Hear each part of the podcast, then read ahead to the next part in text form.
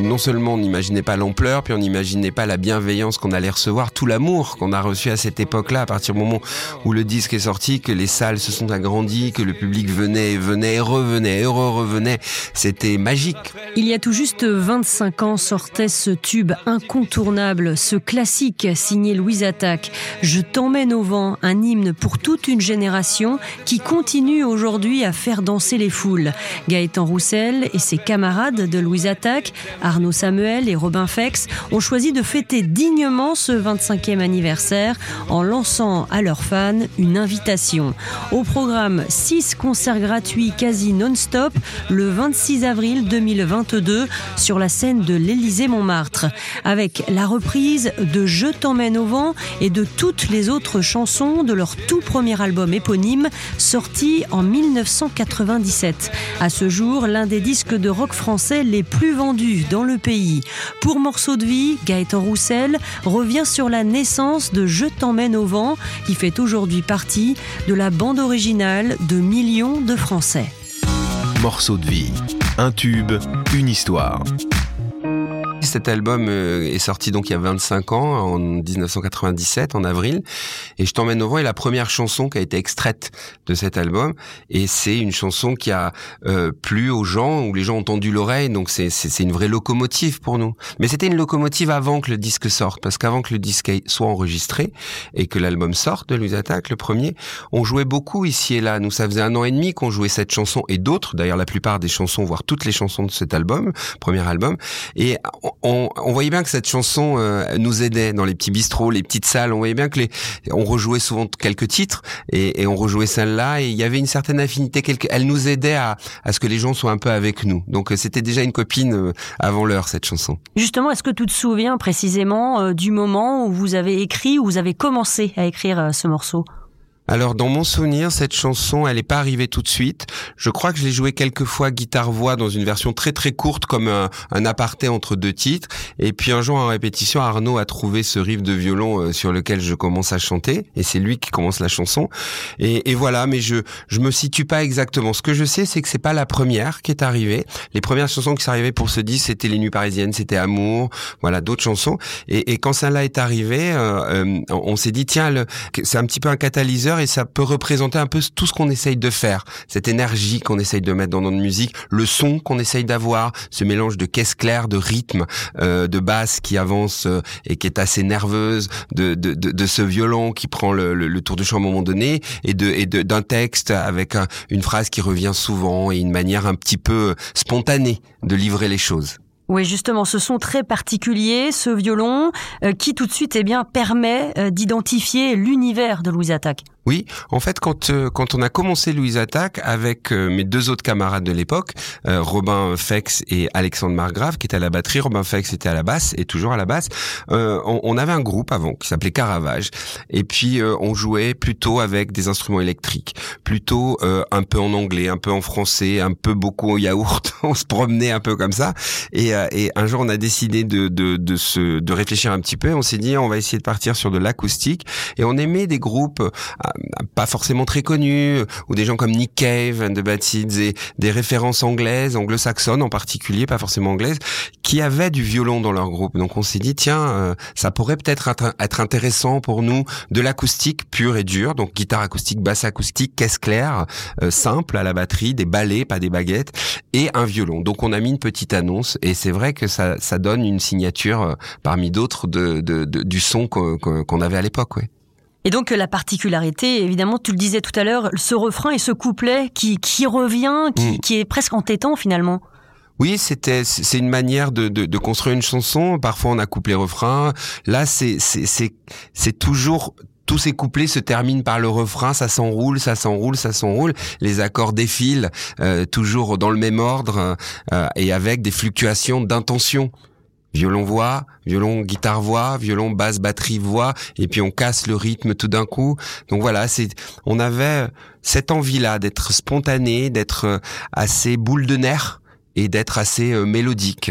Donc on essayait de, de, de mettre tout ça à, à l'intérieur de nos chansons. Et encore une fois, celle-là, on s'est dit tiens, elle représente ce qu'on essaye de faire, pourvu que les gens entendent l'oreille.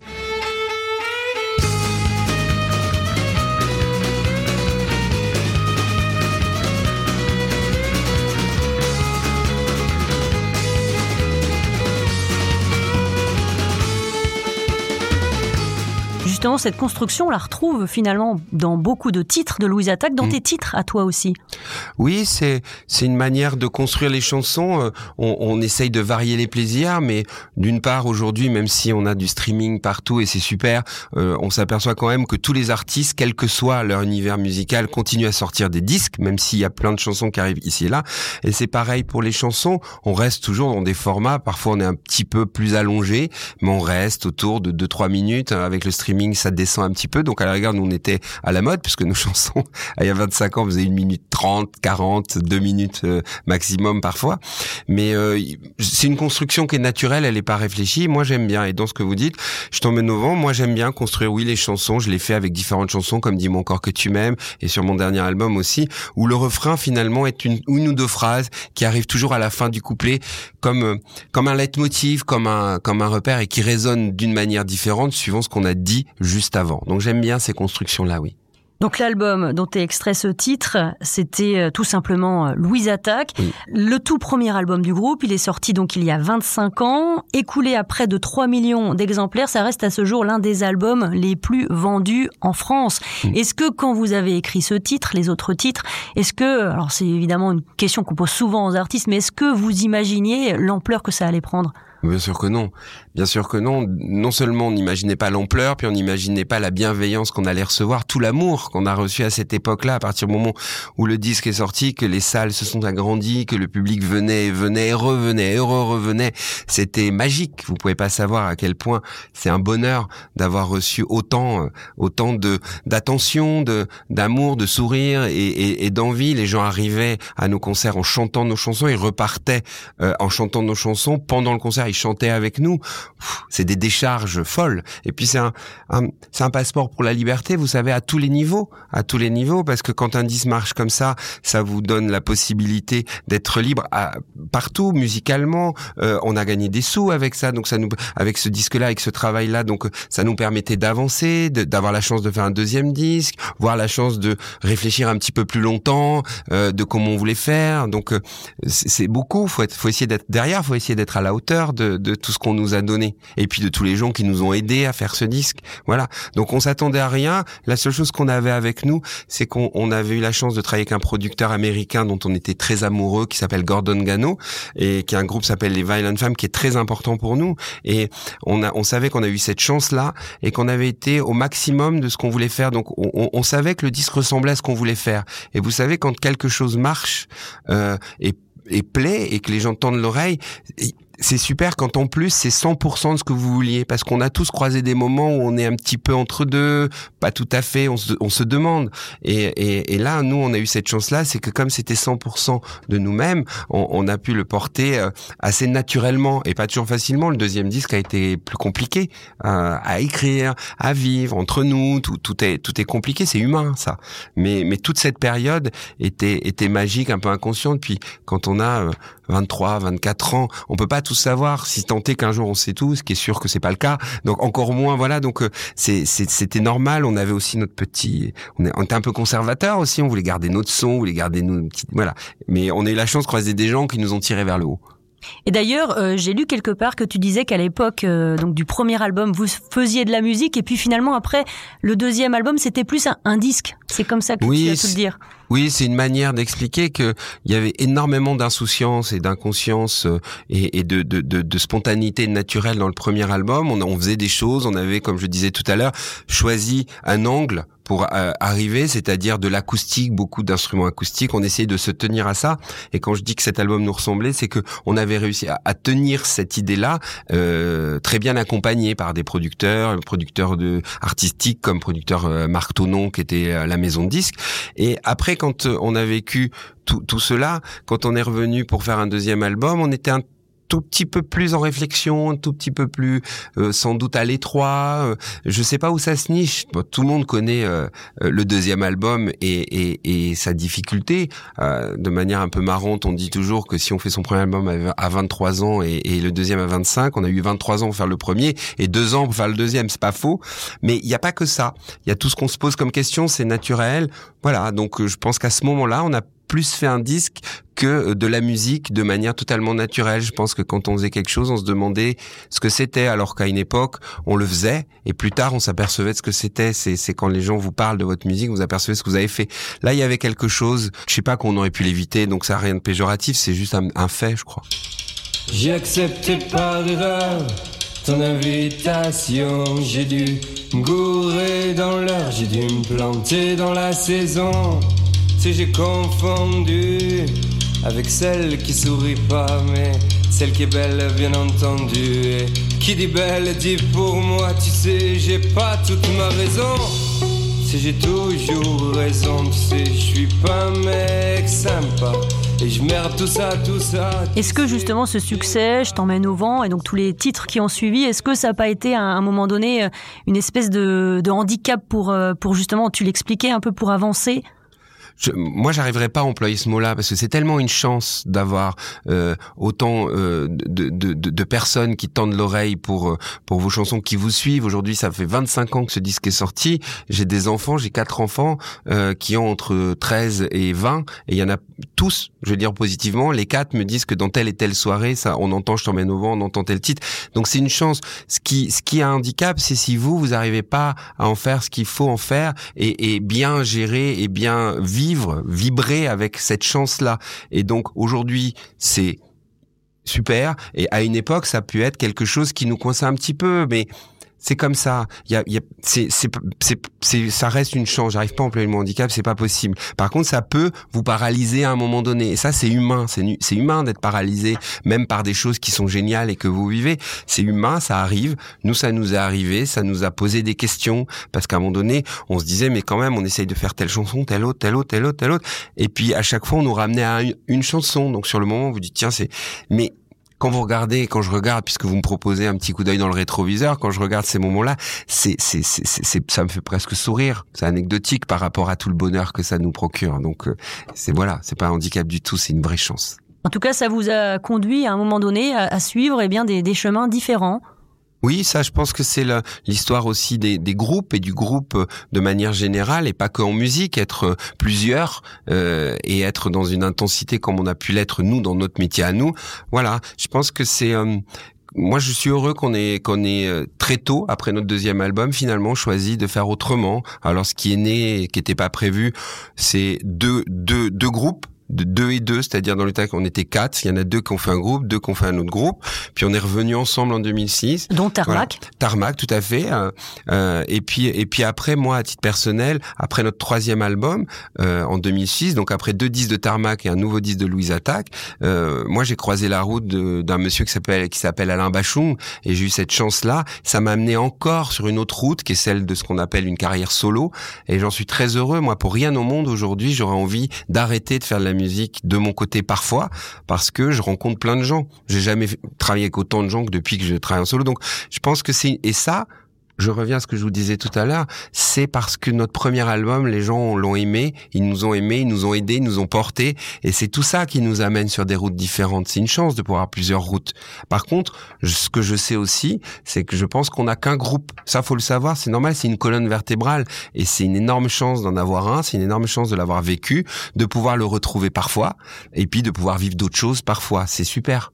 Léa, elle est pas terroriste, elle est pas antiterroriste, elle est pas intégriste, elle est pas seule sur terre, elle est pas commode, non, elle est pas commode elle est pas froide. Cet album, alors effectivement, il y a eu un succès, et puis il y a aussi le fait que ces chansons-là sont entrées dans, dans, le patrimoine, en fait. Hein. Quand on met Je t'emmène au vent dans une soirée, tu le disais tout à l'heure, dès les premières notes, tout le monde euh, mm. va sur la piste de danse, et lève son verre et, et, chante ensemble, en fait. On les connaît par cœur. Oui, bah ça c'est ça c'est génial. Je pense que quand on fait, si on reste sur le domaine de la musique, quand on fait des chansons, euh, la meilleure chose qui puisse vous arriver, c'est que ça ne vous appartienne plus, et c'est ce qui nous est arrivé. Ces chansons, elles sont plus à nous, elles sont aux gens qui les ont écoutées la plupart du temps et ça me touche beaucoup à chaque fois. Les gens viennent pas nous dire qu'ils aiment bien ce titre là ou pas, ils, ils ont plein de souvenirs ils vivent des choses, ils se rappellent, ils en vivent encore, et, et ça, ça fait plaisir. Moi, j'étais là, j'étais là, j'étais avec telle personne, ça me rappelle tel moment. C'est super de faire partie un petit peu de la vie des gens ou de leur bande originale. Ça, c'est c'est précieux. J'imagine que tu as ta propre bande originale dans ta tête de vie, tout ça. Moi, j'ai la mienne, donc c'est génial quand on a fait quelque chose et que ça fait partie. Je t'emmène en on fait partie. Bah, c'est gentil, merci. et euh, donc voilà, donc c'est un bonheur. Et comme je disais tout à l'heure, ce qui est génial, c'est que je m'aperçois que ça fait partie aussi des soirées euh, des, des, des, des mômes aujourd'hui qui ont 16, 17, 18, 20. C'est, c'est, c'est super, c'est super de traverser le temps comme ça. Bonjour. Bonjour, c'est Louise Attaque. On fêtera le 26 avril les 25 ans de notre premier album sur scène à l'Élysée Montmartre. Six concerts dans la même journée. On emmène avec nous les premiers d'entre vous, c'est gratuit. Il suffit de s'inscrire sur le lien qui est juste là. On compte sur vous. Louise Attaque, le temps d'une soirée, vous allez vous reformer. Est-ce qu'il y aura des, des inédits? Est-ce qu'il y aura un album? Parce que lors d'un précédent épisode que nous avions enregistré ensemble, tu avais évoqué éventuellement un album pour 2023. Je sais pas. C'est pas que je veux pas vous répondre, c'est que c'est qu'on est en train de le construire. Moi, j'ai été très occupé avec mon disque. Ce qu'on sait, c'est qu'on veut fêter l'anniversaire. Et puis, et puis, si on arrive à écrire des chansons, si on, si on se retrouve et qu'on arrive à écrire des chansons, pourquoi pas? Ce qui serait bien, c'est déjà d'arriver à, à, monter un événement euh, qui nous qui nous plaise et qu'on ait envie de proposer autour des, des, des, 25 ans. Donc, on est dessus et on va pas tarder à, à, à trancher et à avoir une proposition concrète. Allez viens, je t'emmène au vent, je t'emmène au-dessus des gens, et je voudrais que tu te rappelles, notre amour est éternel et pas artificiel. Je voudrais que tu te ramènes devant, que tu sois là de temps en temps, et je voudrais que tu te rappelles, notre amour est éternel et pas artificiel. Je voudrais que tu m'appelles. Un petit mot de l'émission Aber Road, ça c'est euh, aussi une casquette que tu aimes bien euh, porter de temps en temps, la casquette euh, d'animateur. C'est sur France 3, donc un road trip à travers la Bretagne. Tu invites des artistes à monter à bord de ton van. Euh, comment est venu en fait le, le concept de, de cette émission? C'est une, une idée, une invitation d'un monsieur qui s'appelle Gérard Pont, qui est euh, euh, entre autres euh, Monsieur Bourges, Printemps de Bourges, Monsieur Francophonie de La Rochelle, qui est un amoureux de la musique, qui est aussi une personne qui a une boîte de production qui s'appelle Morgan Production, qui est un, un, amoureux fou et un puissant fond de culture musicale, qui m'a proposé ce road trip en me disant est-ce que ça te dirait d'embarquer avec toi dans un van qu'on équiperait de caméras et de micros des artistes qui te feraient découvrir leur Bretagne, un bout de la Bretagne, qu'ils en soient natifs ou adoptifs. Et euh, l'idée m'a plu, euh, et, et, et, je suis heureux d'avoir dit oui parce que j'ai passé des très bons moments avec des personnes comme Jane Birkin, avec euh, le jeune Hervé, chanteur Hervé, avec euh, récemment, avec Christophe Miossec il y a pas longtemps euh, en Bretagne, avec Nolwenn Leroy. Donc je découvre des personnes, je découvre des lieux, et je découvre aussi la manière dont les gens regardent d'où ils viennent ou, là où ils vivent. Voilà, donc il y a rien d'impudique dans cette démarche, jamais. Et moi, ça me tient à cœur. C'est pas mon but. Mon but, c'est que qu'on reparte avec euh, plein de choses qu'on a vues, des lieux, des, des, beaux territoires, et puis et puis qu'on connaisse un petit peu mieux la personne qui nous a fait découvrir ce moment-là. Et pour finir, cette idée d'être dans un van, c'est la voiture, c'est un endroit où on peut se confier simplement, on roule, on papote. Euh, c'est un endroit où on peut écouter de la musique. Puis c'est aussi un lieu, la voiture, le van, la route, euh, euh, dans lequel on peut rien dire. Et ça passe aussi parce qu'on peut voir des paysages. Donc j'aimais bien cette démarche-là, qui était euh, finalement au grand air. J'aime bien. Pourquoi la Bretagne? Parce que Gérard Pont est un amoureux de la Bretagne, est un Breton lui-même, brestois. Voilà. Parce que toi, tu es né à Rodez, rien moi, à voir. Moi, rien à voir, rien à voir. Mais après, je pense qu'il c'est plusieurs raisons. La, une, une des raisons doit être que euh, avec, il sait qu'on a beaucoup d'affinités, que j'ai beaucoup d'affinités avec la Bretagne, parce que au tout début, avec Lusatak, on jouait beaucoup là-bas. On est un petit peu, on a été adopté au départ partout, par toutes les petites salles et les bars bretons euh, qui voulaient bien de nous. Donc régulièrement, on allait jouer là-bas. Après, je pense qu'il euh, Gérard Pont, comme j'avais fait un petit peu de radio, euh, savait que j'essayais, que j'étais curieux de j'espère en tout cas l'être, euh, de, de, de, faire différentes choses. Donc il m'a demandé, ça m'intéressait. Donc c'est à la fois euh, le, le, le, rapport à la Bretagne et puis mon rapport à essayer de participer à différents projets comme celui-ci. Donc je pense que c'est un, un, tout. C'est donc euh, un mélange d'interviews et puis aussi évidemment euh, il y a des, euh, des moments musicaux avec les oui, artistes justement toujours. que tu invites. Oui, tout, tout à fait. On, on, fait une balade et, à la fin de la balade, on trouve toujours un petit lieu que l'invité choisit euh, pour aller jouer quelques titres. Donc souvent, ça se ça se déroule avec euh, l'invité joue un morceau ou deux, moi je joue un morceau ou deux, puis on joue un morceau ou deux ensemble de son répertoire ou une reprise. C'est génial que demander de plus? Moi, j'ai chanté avec Jane Birkin, j'ai chanté avec Christophe Miossec, avec Hervé. On chante un peu de tout. Il y a quelque chose de très naturel qui me plaît. Et puis, chacun joue le jeu. Les invités, moi qui parfois ne suis pas la personne qui invite, mais la personne qui est invitée de par mon métier, je, je, je, je les trouve super parce qu'à chaque fois, les gens jouent le jeu. On, on, on, est toujours dans quelque chose de jamais grandiloquent. C'est toujours un petit peu. Je suis accompagné d'un musicien que j'adore, qui s'appelle Colin Russell, et qui est toujours là, qui change toujours d'instrument, un peu de piano, un peu de batterie. Voilà donc euh, j'aime bien ce côté. Euh, on, on, fait attention, mais il y a il y a un petit, un petit côté bonne franquette, un petit côté euh, spontané que, que, j'aime bien, un petit peu dépouillé. Voilà. Donc le prochain épisode, ce sera avec Miosek. Voilà, qui a été tourné il y a pas longtemps, qui arrive bientôt. voilà, il m'a fait découvrir et arpenter la ville de Brest, et voilà, il m'a beaucoup touché. De toute façon, c'est quelqu'un que j'aime beaucoup, Christophe Mieuxet, que j'avais rencontré il y a longtemps, bah, au début euh, euh, des moments de Louise Attaque, il y a 25 ans. J'adorais, j'adore sa musique, et j'ai rencontré quelqu'un de très intelligent, très fin, très à l'écoute, très cultivé sur sa ville. Et, voilà, j'ai appris plein de choses sur Brest. Et il m'a dit une chose très belle. Il m'a expliqué que c'était pas du tout le bout du monde euh, ou, le bout de quoi que ce soit. Brest, c'est le début de tout. Et c'est vrai. Et voilà, donc il a plein de poésie dans dans, dans sa manière de raconter des choses concrètes. C'est quelqu'un de concret et, qui m'a fait aimer Brest et qui me l'a fait surtout découvrir. Est-ce que il y aura d'autres épisodes après? Est-ce qu'il y a déjà euh, des artistes de Calais?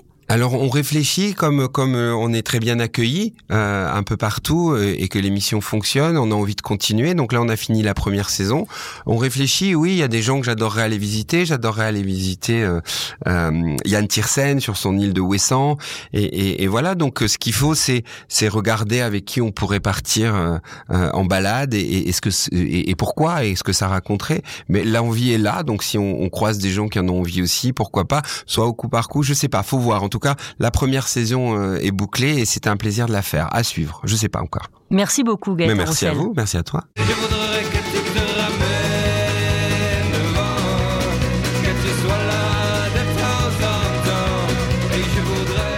Un grand merci à Gaëtan Roussel et merci à vous d'avoir écouté cet épisode. Je vous donne rendez-vous très prochainement avec toujours plus de confidences. À très bientôt.